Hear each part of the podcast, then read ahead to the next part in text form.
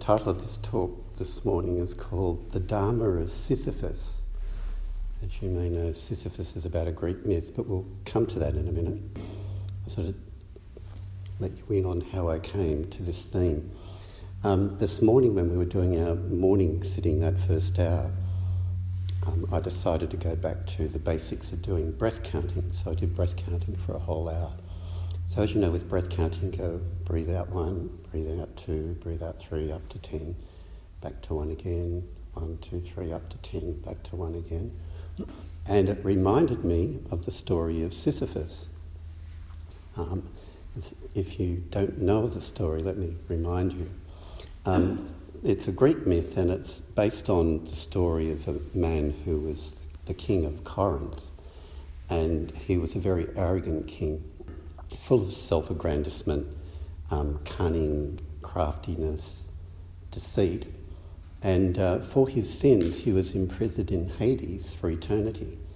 And his task was to roll this boulder up a hill, this huge boulder up a hill. And when it got to the top, it went back down again. And then he had to push it up to the top again, and it went back down again. And he had to do this for eternity, right? So as I was sitting there counting from one to ten, felt like Sisyphus, you know, one, two, three, four, up to ten, down again. And up you go, right? For eternity. Seems like an eternity. And um, Joko gave a, it's one of the chapters of one of her books on Sisyphus. And she says that when um, Sisyphus becomes one with rolling the stone up and it coming down again, then he's, he's in a state of peace. Mm-hmm. And I'd like to expand on that a little bit more. Now, um, the um, existentialist Albert Camus wrote a, a, book, a philosophical treatise about um, the myth of Sisyphus. And as an existentialist, he saw it as a, a metaphor for the striving of human beings in a meaningless universe. But it's not as gloomy as all that because at the end of it he says that, um, to quote his exact words, that one must imagine Sisyphus happy. The struggle towards the heights is enough to fill a man's heart. Mm. Um, similar kind of view to what Joko was saying. Now, very, very interesting issue about Sisyphus, which I discovered, which is very relevant to breath counting and very relevant to our experience of breathing in and out and being very intimate with that day by day, is that there is a speculation, which sounds like a pretty good one, that, um, that Sisyphus uh, is onomatopoeic of the sound of breathing in and breathing out. Sis as you breathe in, as you breathe out. First.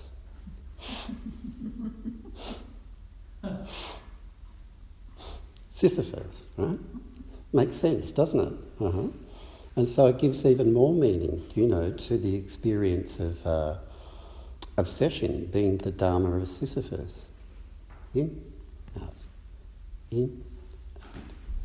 And to take it a step further, maybe um, the cis of Sisyphus may be the cis of systolic as well, as in systolic heartbeat. Systolic is when you, your heart pumps, you know, contracts and pumps the blood through your body.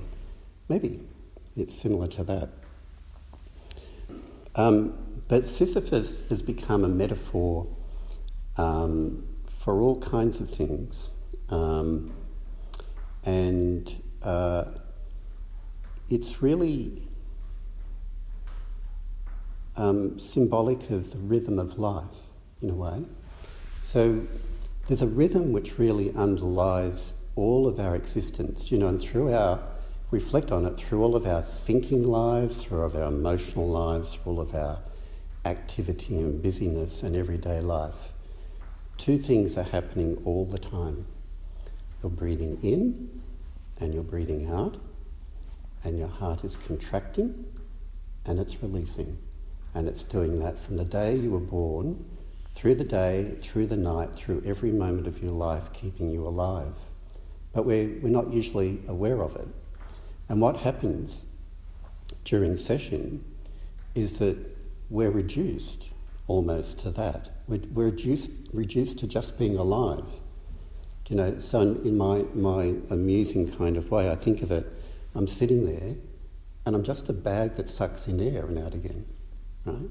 And I'm just a muscle that pumps and releases, pumps and releases like that all the time. And that's the nature of life. And that's what we come back to when we do session. Just breathing in, just breathing out, heart beats, heart relaxes, and on it goes. Now, I don't think many people would like to think of themselves as being reduced to a bag that sucks in air and breathes it out again, right? We've got much greater ideas of ourselves than that.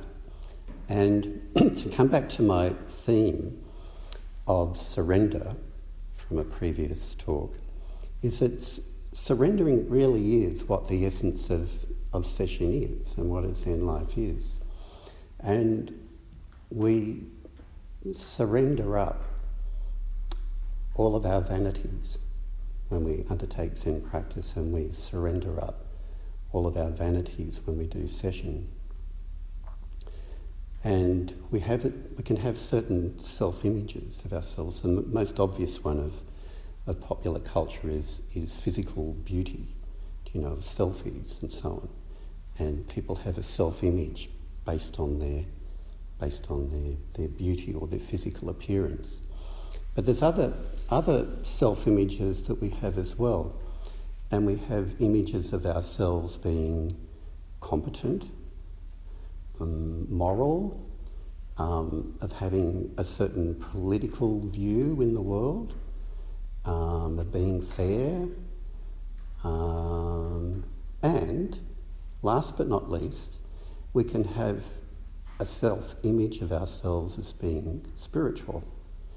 And having a self image of ourselves as being spiritual is probably, probably the stinkiest one of all. it really is, the stinkiest one of all. And uh, there's a saying in Zen, uh, Zen Kusai or Butsu Kusai, which the Japanese use a lot, and it means to stink of Zen. Right? Really good teaching, that one, to come back to. Mm-hmm. It's when, oh, I'm one with the universe, man, you know, read these amazing Zen stories, don't tell them at dinner parties, you know, of Zen. Mm-hmm. Or I'm such a nice person, you know, I float around, you know, off the ground really stinky. That's the one we really need to let go of, you know. And um, we probably let go of a lot of the other ones, but maybe that's the one we really need to let go of as well. And all of us have something to, to surrender, um, to surrender in the, the bonfire of the vanities, to use that novel's name, including me, having done you know Zen practice for many, many years. I sit here sometimes and I think, what's next that you've got to surrender up? You know, what have you got to drop now? Because none of us are complete. None of us are fully enlightened like the Buddha. We've all got a way to go. There's something to drop off. There's something that we have to fall into. And um,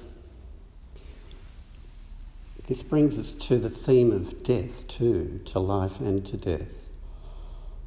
Um, and the rhythm of life and the in and out of breathing, the contraction and the, and the release of the heart that it pumps. And also other aspects, all aspects of life. You know, also um, the, uh, the sound of the waves coming in, flooding, and then the sound of the waves going out again. It's kind of like a Sisyphus kind of movement too. Um, and it's been said of the waves coming in and out uh, that the wave coming in is kind of like in a major scale, which in music is kind of like a happy, happy kind of sound. And then it draws out on a minor scale, which is a kind of a dark or a sad kind of sound. So the nature of the waves coming in and out is like in, bold, happy, out, sad. In, bold, strong, out, sad. And in a sense, that's, that's the rhythm of our life. It's kind of like breathing in, it's kind of like bold, you know, life, breathing out, kind of letting go, passing away. That's the nature of things. So in Zen practice, we're not trying to hold on to happiness. We're just there with the rhythm of life, bold, bright, flowing out again, passing away in. We're with the rhythm of it. We're not trying to hold to the happy side. And there's a lovely poem on this, which I remember from my university days, which I really loved, um, which was by Matthew Arnold, an English poet, and it's called Dover Beach. And it was written as first, the First World War was about to break out. And Dover Beach, of course, faces the English Channel, facing across to, to France. And in the, in the poem, he says, Listen, you hear the grating roar of pebbles, which the waves draw back and fling at their return up the high strand. Begin and cease, and then again begin, with tremulous cadence slow, and bring the eternal note of sadness in. That's true. You can, you can, you can, you can feel that, you can hear that if you listen to the waves. But he wrote this at a time of great sadness when great violence was about to occur. But you could also, as I've done, and probably you've done many times before, find a lot of peace just listening to the waves coming in and out. But he's only giving half the story, right? The eternal note of sadness as it goes out. But it's also that eternal note of happiness as it comes in, the brightness. Mm-hmm. And life is just the rhythm between the two of those things, and a rhythm of life and death. But our lives are like the clock on the wall. You know, it's just ticking away, tick, tock, tick, tock, tick, tock, tick. and then it doesn't talk anymore, right? And when we reflect on it, you know, from the day we were born, our hearts are going, breathing in and out, millions and millions of times probably. And then one day, you'll breathe out, and that'll be the last breath. One more contraction of the heart, and that's it. Mm-hmm. And then, if we're cremated, we'll be buried, and then the worms will eat us. Right? And as the worms eat our flesh, that energy will be transformed into the beating of their heart. Right? Little worm's heart will be beating. You know, we'll live in the worm, and then the bird will come and eat the worm, and the worm's flesh will become the energy of the heartbeat of the bird. Hmm? And then the bird will sing in the forest. And all, all the thousands of creatures, the insects and us, will hear the sound of the bird with the same quivering heart, which is the, the life that's in all of us, you know, the life and death which is coming and going, which Thich Nhat Hanh makes reference to. And also the, we don't use the mokugyo, but the mokugyo beat of the Heart Sutra, beat of the heart, tok, tok, tok, tok, of the Heart Sutra. And that also comes to an end. Now, as a way of ending this talk, this brief talk, um, I remember from um, reading some of the Sufi poets that they um, uh, often use romantic love um, as a metaphor for the love of God, you know, in their surrender to the love of God. And there was a, in, in reflecting on this theme of surrender, um, for some reason, I remembered a kind of corny love song from back in the, I think, the 1980s or the, um, the, the, the 1980s or 1990s, which is called Sweet Surrender, and it's written by David Gates. And um, it starts off like this Baby, I'm through running, it's true, but we'll leave the baby out here. And we'll put life in instead, right? Life. So, here are the lyrics to the song Life, I'm through running, it's true.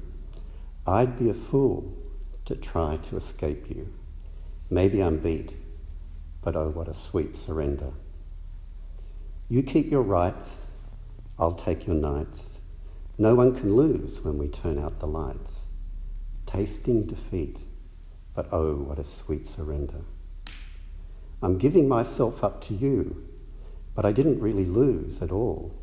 I gave the only love I've known, and it never hurt me to fall. Now that it's done, so glad you won.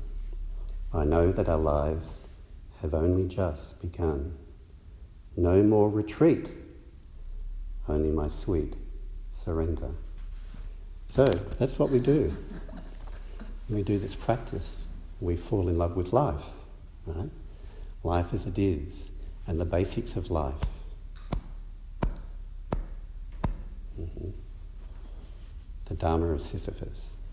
Thank you.